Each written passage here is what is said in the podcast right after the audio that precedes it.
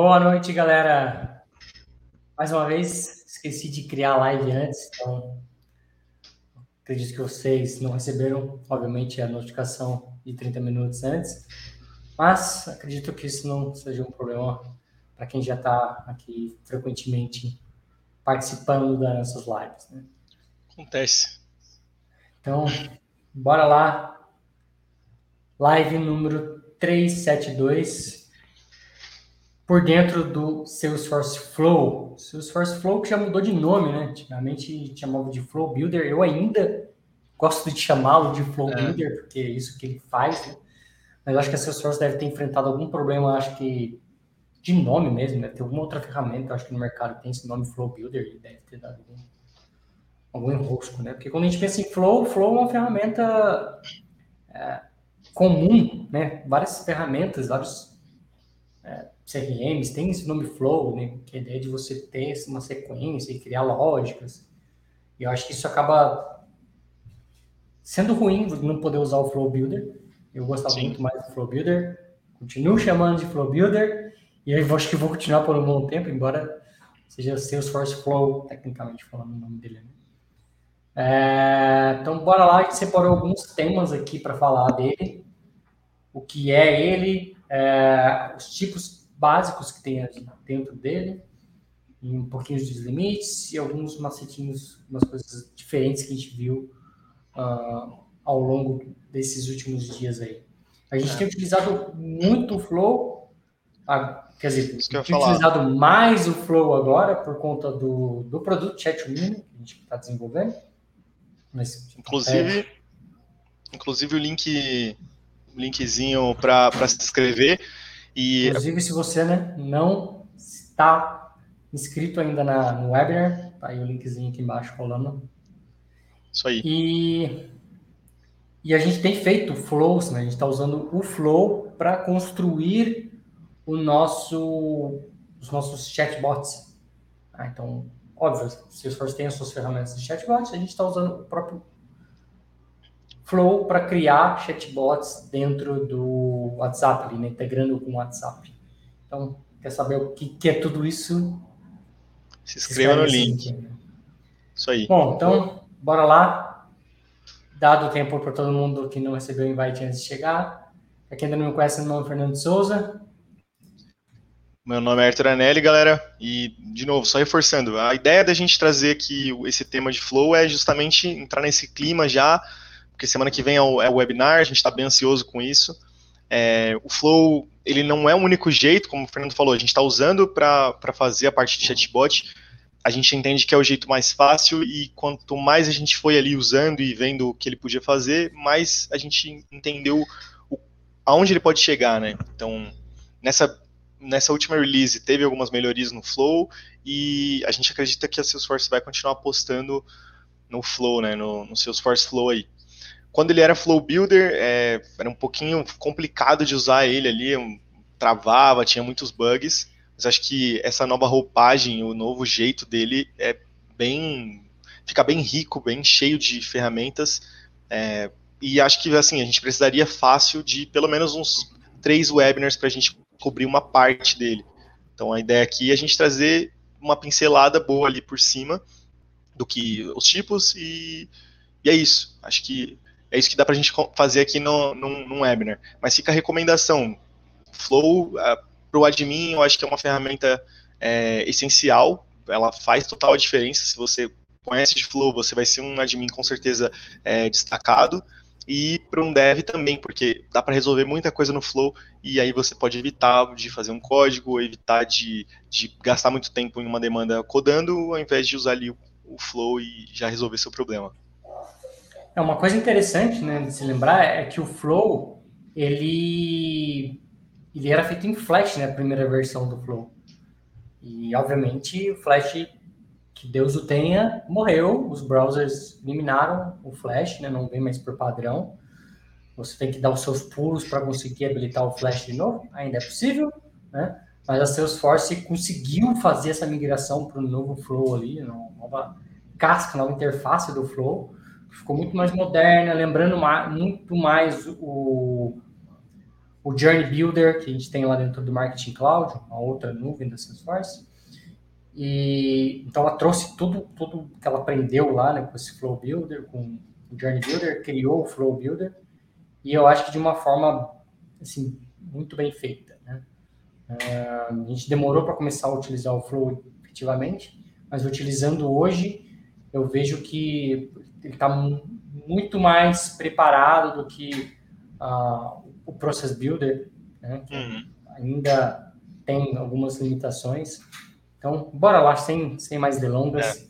É, quando a gente abre o Flow, se você for lá no menu de Setup e jogar Flow, clicar no item do Flow, um dos primeiros itens que, que você vai ver quando você clica no botão novo, e até um ponto interessante de falar aqui, né? Quando a gente está dentro do Flow, o Flow foi o primeiro grid dentro do, do universo Setup que passou a ser 100% Lightning, né? Então a cara dele ali, ela é Lightning. Porque quando você vai, por exemplo, para os usuários, dá para ver que é um Classic com cara de Lightning, né? Já não, uhum. já o Flow, quando você vai no Flow, você vê a lista mesmo em formato de Lightning. E quando você clica no novo, ele traz para você algumas divisões, tipo uma chamada Core e a outra chamada Templates. E a gente vai falar um pouco sobre o que você encontra ali no core, no core, né? Quais são os tipos de flows que você pode criar. Acho que isso é importante saber para você ter uma visão, tipo, o que será que eu consigo fazer com o flow? Hoje você consegue fazer muita coisa com o flow. Então, primeira delas, o screen flow, ou seja, você consegue criar telas utilizando o flow. E essas telas você consegue associar elas com eventos e aí fazer insert de registro, fazer atualização de registro, fazer uma lista de dados, você consegue fazer qualquer coisa ali dentro, né? Então, se você quiser fazer um wizard passo a passo, olha, primeiro pega esse dado, depois vai para uma próxima tela que faz esse dado, uma próxima tela que faz isso, você consegue utilizando o ScreenFlow. E aí, para você utilizar o ScreenFlow, estando dentro de um layout de Lightning, você consegue arrastar um, um item do menu Lightning App Builder chamado Flow, e lá dentro você vai conseguir selecionar qual, qualquer um dos itens de ScreenFlow que você tem. Esse é o primeiro tipo que a gente tem. O segundo tipo é o Schedule Triggered Flow, ou seja, olhando para o nosso código, para o Apex, fazendo uma analogia com o Apex, ele é o, a batch, onde você consegue o schedule, né, que você consegue agendar fazer uma execução. Olha, todo dia às nove da manhã roda esse job. Então, imagine que você precisa fazer isso, né? Todo dia, determinado horário, fazer um processamento, pegar um conjunto de dados, processar esses dados, atualizar ou inserir um set de dados com base no dado que você leu. Você conseguiria fazer isso com Flow, point and click, sem utilizar nenhuma linha de código. O próximo item que a gente tem é o Auto Launcher Flow, o Auto Flow ele permite ser chamado por outro flow, não por todos, né? Você não consegue chamar ele de flows que são baseados em triggers, como o Schedule e como o Record Trigger Flow, que a gente falar depois. Mas você consegue pegar e executar ele com base no num Process Builder, por exemplo. Um Process Builder pode invocar um flow para você. Ou você pode também, a partir de agora, se não me engano da última release, você consegue via Apex invocar o seu flow. O seu flow seja Pro Launcher. Né? E através do uma screen também você consegue executar. O próximo item que a gente tem aí então é o Record Triggered Flow, que você consegue fazer, de novo, analogia com o nosso código, como se fosse uma trigger. Né? Então, uma vez que o meu registro for criado, antes dele ser criado, rode isso. Ou depois que ele for criado, rode isso. Uma vez que o meu registro for editado, antes dele for editado, depois que ele for editado, aí ele segue a mesma linha ali do, do da trigger, né? É, recentemente ele ganhou o deleted, né? então quando for deletado também cai ali no seu, na sua trigger de flow. Um outro bem interessante e o último que a gente tem na, na linha geral do core é o Platform Event Trigger Flow. Aqui permite, a gente ganha até um poder de fazer um, um hackzinho. eu vou explicar para vocês como fazer isso. É, então, o Platform Event Trigger Flow quer dizer que o seu evento vai ser disparado a partir que um partir do momento que um Platform Event for disparado. Então, você pode e o legal do Platform Event é que você pode disparar ele até mesmo de fora da sua org. Não precisa ser, ele não precisa ser necessariamente dentro da sua org quando um, um registro for criado ou quando o usuário fizer uma ação. Você pode falar, olha, quando meu sistema XPTO acontecer qualquer coisa, ele vai disparar um Platform Event, Salesforce vai estar escutando esse Platform Event, e aí você dispara o início do seu, do seu flow baseado em Platform Event. E o que, que eu precisei fazer especificamente, uh, eu vou explicar quando eu for falar do próximo item, que aí acho que eu vou fazer um, um conjunto e fechar esse, esse pacote. Boa. Bom, aí, dado tudo isso, assim, a gente pensa, claro, dá para fazer muita coisa no Flow, mas como tudo dentro do Salesforce, a gente tem os nossos limites, né? Então, os nossos limites ali dentro do Flow não é diferente de qualquer outra aplicação que a gente tem dentro do, do Salesforce. Eu trouxe aqui alguns limites, mas eu tenho um link aqui que eu vou deixar depois é, aqui nos comentários, com, falando aqui, assim, de uma forma geral, alguns limites que, que eu julguei, assim, mais importantes, mas tem um documento extenso com os limites da, que a gente tem no Flow. Então vamos lá. O primeiro limite é o limite de versões, né? Então, quando a gente cria os flows ali, a gente cria o flow e a gente vai ganhando versões desse flow. Então, você cria um, depois você vai lá e edita, sempre vai salvando e você vai salvando versões. O limite de versões é 50. Limite de elementos por fluxo. Então, por flow, então você vai montar ali seu flow e você coloca um elemento, por exemplo, para um create record, um update record, um get record, ou enfim, qualquer outro elemento, o limite de elemento por flow é 2000, que é bastante coisa. Lembrando também que se você está usando ali, vamos colocar aqui um número 1000, que já é um número alto, se você tem um flow que tem mil elementos, ele já é um flow que vai tomar bastante tempo para ser processado, porque ele é um, um, point and click, mas embaixo daquilo é código, então é, um, um, flow com mil elementos já é um flow gigante, acho que 2000 é realmente é um número se você bater esse número, você, é um flow que tem que ser repensado ali. A gente bateu no limite, né? A gente vai falar um, um pouco é. mais dele para frente, a gente bateu no limite dele já. É foi, um, é, foi um limite parecido com esse, mas vocês vão entender. É. Bom, próximo, próximo limite é o número de fluxos ativos. É, o limite. Próximo limite é o de fluxos ativos, então aí sim a gente vai ter ali uma diferença de licenças. Na licença de, da Essentials e Professional, a gente tem um limite de cinco fluxos por tipo ativos. Então, esses tipos que o Fernando falou antes, né, você vai poder ter ali cinco, por exemplo, do Record Trigger Flow, cinco ativos. E já na Enterprise, é, Performance e Unlimited, você tem 2 mil. Então, sobe bastante o limite de, de fluxos ativos, né, de flows ativos. Outra limitação que a gente tem é um por tipo mesmo, contando ativos e inativos. Então, flow por tipo em Essential e Professional, 5. E na Enterprise Performance Unlimited são 4 mil. Então, também sobe bastante ali. E aí ativos e inativos, mas lembrando que o ativos é só 2 mil mesmo. Acho que até um ponto engraçado aqui, um ponto engraçado aqui é que quando a gente fala de Essentials, né? Essentials por padrão não tem automation. Então, e sim. Se você ganha o flow, teoricamente você tem um processo de automação, né? Exatamente. É, vou até colocar o link aqui, galera, para vocês não. É, ver que não é mentira, a gente está tirando é. informação da Salesforce. Mas gera, essa, gera esse, esse entendimento aí, né? Eu nunca, nunca mexi no Org Essential, então não sei nem dizer o quão limitada ela é. Só conheço de documentação mesmo, né, das limitações do que a gente lê lá, mas nunca tive, vamos por assim dizer, o prazer de mexer numa org essential, então não sei nem como limitada ela seria. Uh, eu sei que ela não pode, de maneira nenhuma, fazer uma chamada externa, API, mas se a gente tem acesso ao Flow, dá para fazer algumas automações ali. Hum, Bom, para complementar, o, o Ó, coloquei o, o link aqui. Coloquei o link da documentação e aí para vocês terem acesso a esses, a esses limites que eu coloquei aqui, é só clicar em General Limits. É um dos links, mas vocês vão ver que tem um monte, além desse, um monte de, de tipos de limites, né? Sim.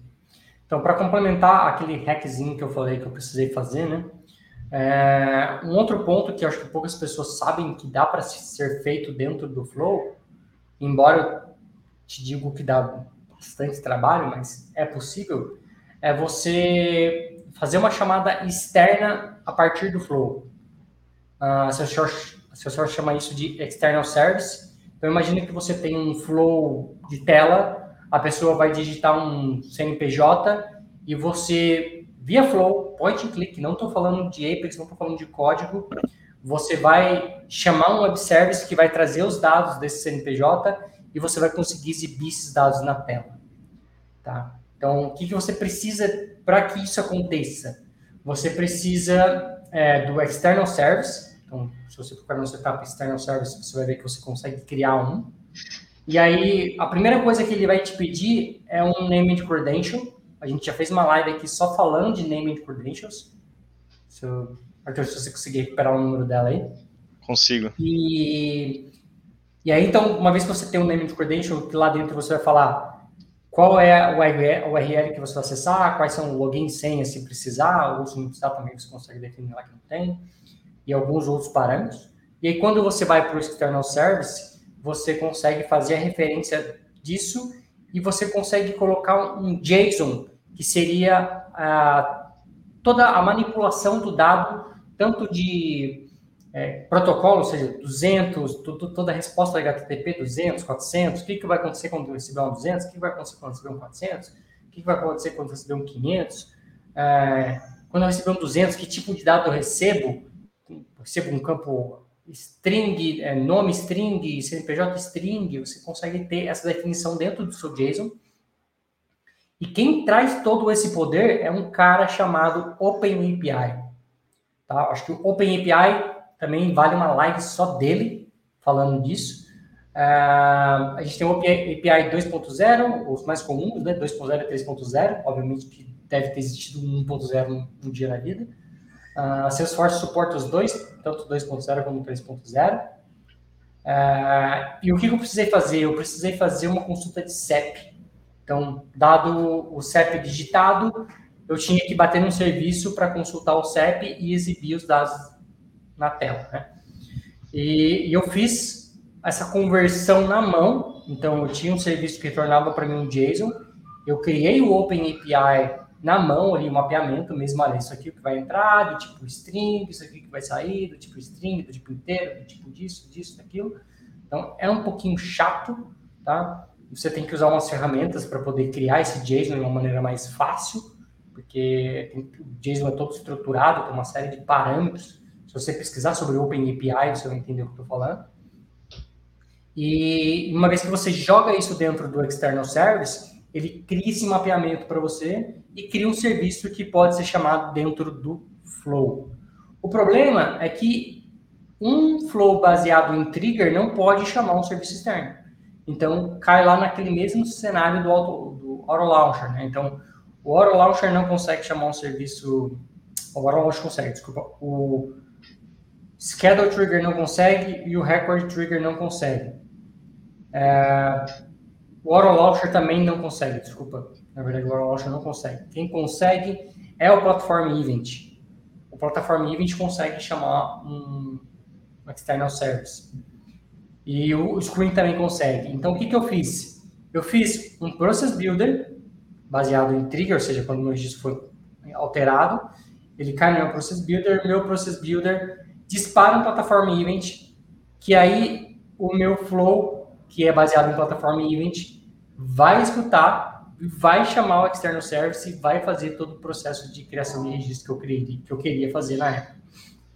Então, eu fiz um, uma volta e um, uma solução de contorno, por assim dizer, para conseguir fazer uma chamada externa sem ter point and click, porque eu queria fazer baseada no record trigger, ou seja, eu tinha um record trigger E, na verdade, eu não consegui fazer pelo Record Trigger por conta da limitação, mas eu queria estar no mesmo momento, ou seja, quando o registro for criado, fazer a minha chamada. E aí, então, eu criei um Process Builder para o mesmo objeto, que disparava um Platform Event, que disparava o meu Platform Event Trigger, que fazia a consulta e criava um registro e dava sequência no meu processo. Então, é um, uma solução Tudo de flow. você esbarrar. Tudo com point and click, né? Porque tinha um process builder no meio ali, mas tudo com point and click. Usando, acho que, três soluções diferentes, né? Até mais, né? Vamos colocar ali external service, named credential, external service, process builder e flow. Quatro soluções diferentes para conseguir consultar um serviço de CEP externo público hoje. É, eu usei o via CEP para poder consultar o dado do CEP baseado no CEP e trazer os dados na tela para o usuário. Na verdade, eu estava criando um registro, né? Criar um registro. Show. Isso.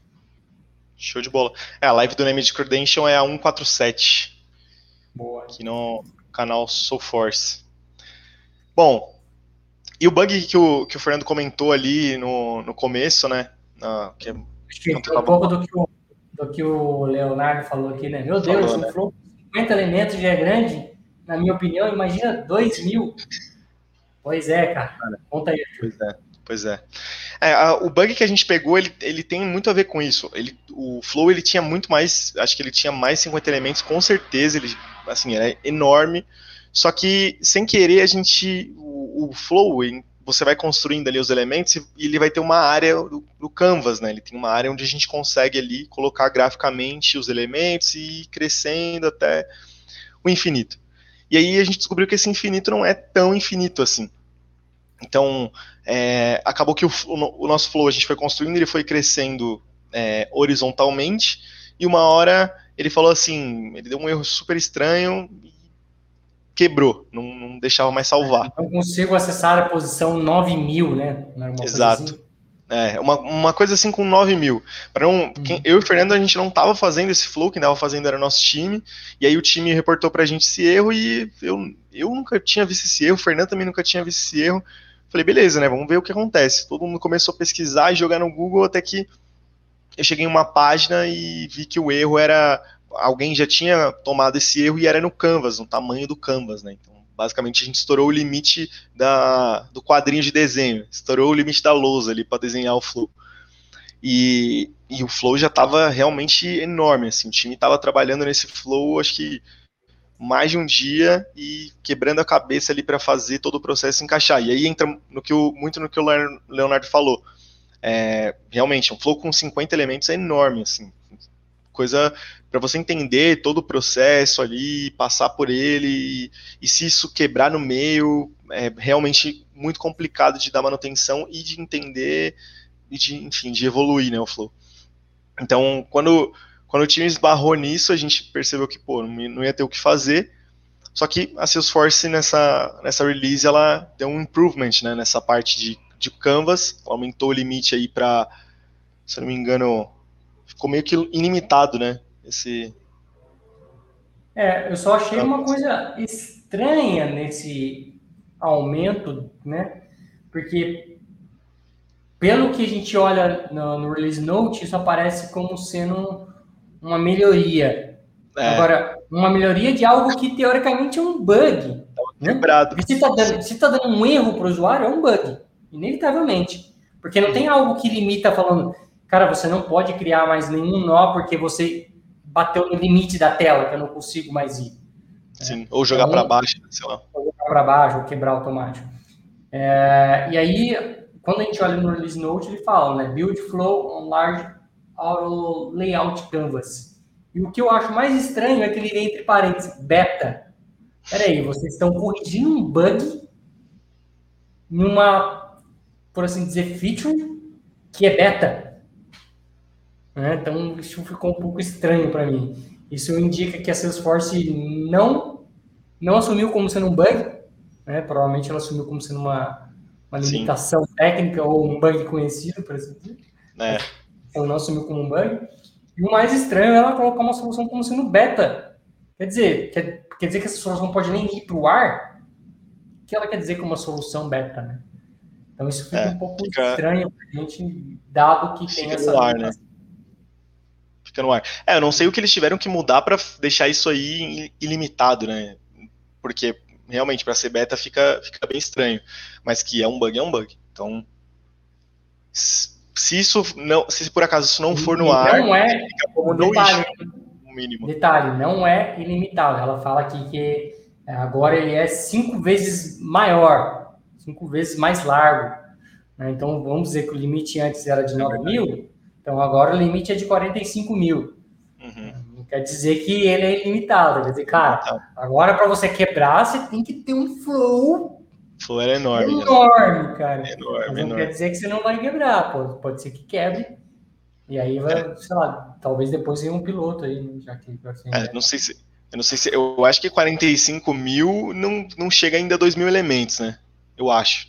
Bom, gente vai saber a cena dos próximos capítulos por aí, mas fica aí esse, esse bug. Se você tá com o flow crescendo muito para um lado, fica a dica de dar um, um, jeito de organizar ele no, no Canvas. É, a gente está falando do flow aqui, o exemplo era aquele flow que se autoajusta, né? Porque hum. você tem aquele flow lá em cima, quando você habilita o auto, uh, acho que é auto layout, que ele ajusta sozinho. Você não consegue Sim. ficar mexendo na posição deles. Ele está sempre se ajustando sozinho e de maneira onde as decisões vêm sempre para baixo. Hum. Uh, o modelo antigo, quando você dá um new flow, na verdade, ele pergunta se você quer do jeito, por assim dizer, antigo ou do, da nova forma de organização. O jeito antigo, por assim dizer, ele ia meio que. Uh, geralmente a gente construía na, na lateral, ele ia crescendo na, na, horizontal, e agora o jeito que é o, o autoflow, ele vai crescendo na, na vertical e na horizontal são as decisões. Então, se você tiver muitas decisões, uma decisão que leva uma decisão que leva uma decisão, ele vai crescendo também para o outro lado. Que é aqui que a gente encontrou esse limite, né? No hum. horizontal, que a gente encontrou o limite de 9 mil. E que, segundo agora, a Salesforce, numa, numa feature beta, é, ele pode ir até cinco vezes mais do que ia antes. Então, é Caiu o teste, né? Mas de qualquer maneira, Exato. galera, realmente, 2 mil, dois mil elementos deve ser loucura, né? Falando sobre o comentário do. Né? Ah, acho que deve ser tipo pegar uma classe, classe Apex com 10 mil linhas, né? É. Só, só isso, um método, uma, uma classe que chama outra, que chama outra, enfim. Aqueles cenários que a gente sabe que existem, mas a gente reza para não achar. Quando tem que ver, dói. É. É isso. É isso. Beleza, pessoal? Então, só reforçando o convite. Vou colocar o link aqui para quem. Ah,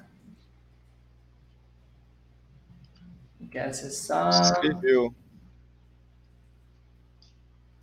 ainda não se inscreveu, rolei o link aqui embaixo para vocês. Lá a gente não vai mostrar o flow que a gente criou, né? O flow que a gente criou é mais por debaixo dos panos, a gente vai mostrar mais a solução pronta, por assim dizer.